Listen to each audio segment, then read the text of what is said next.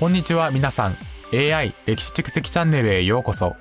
今日はあなたがいい行いをしながら地元のステーキや新鮮な果物を手に入れることができるユニークな日本の制度ふるさと納税について話します。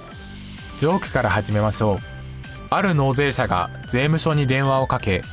ふるさと納税をしたいんですがその代わりに私の故郷に新しい温泉を作ってもらえますか？と尋ねたところ税務署の人はそれはちょっとと答えました。なんて贅沢な要望でしょうね。ではその笑いを魚にふるさと納税の歴史の探求に一緒に旅を始めましょう。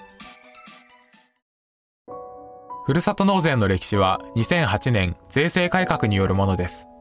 この制度は地方自治体が自由に使える資金を増やし地方振興を目指すために導入されました。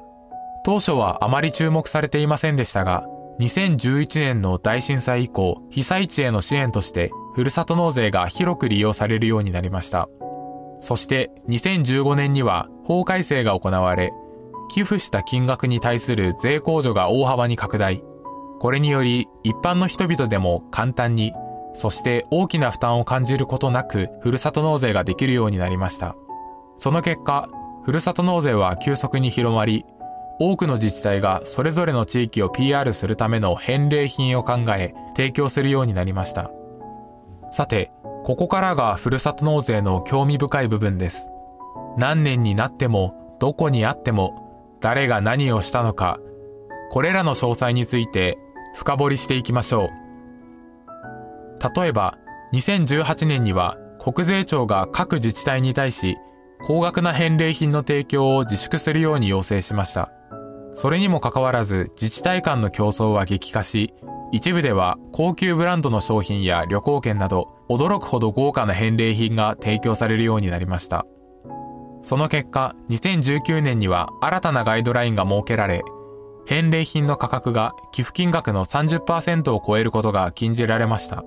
そして2020年には新型コロナウイルスの感染拡大によりふるさと納税が再び注目されました。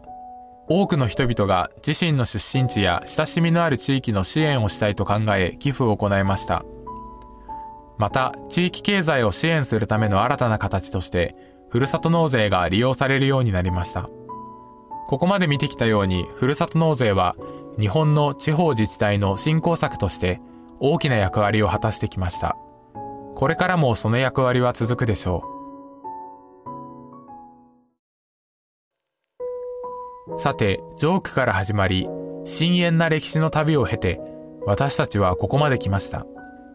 ふるさと納税の歴史は税制改革災害法改正そして新型コロナウイルスといった様々な出来事とともに進化し続けてきました。では最後に結論を述べましょう。ふるさと納税はその制度が生まれた時から現在に至るまで常に変化と挑戦を経験してきました。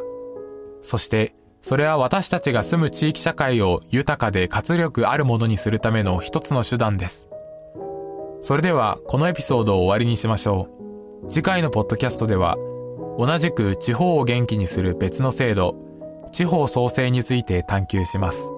地方創生の歴史とその影響について学びながら私たちはさらに深い歴史を得ることができるでしょう。それでは皆さんまたお会いしましょう。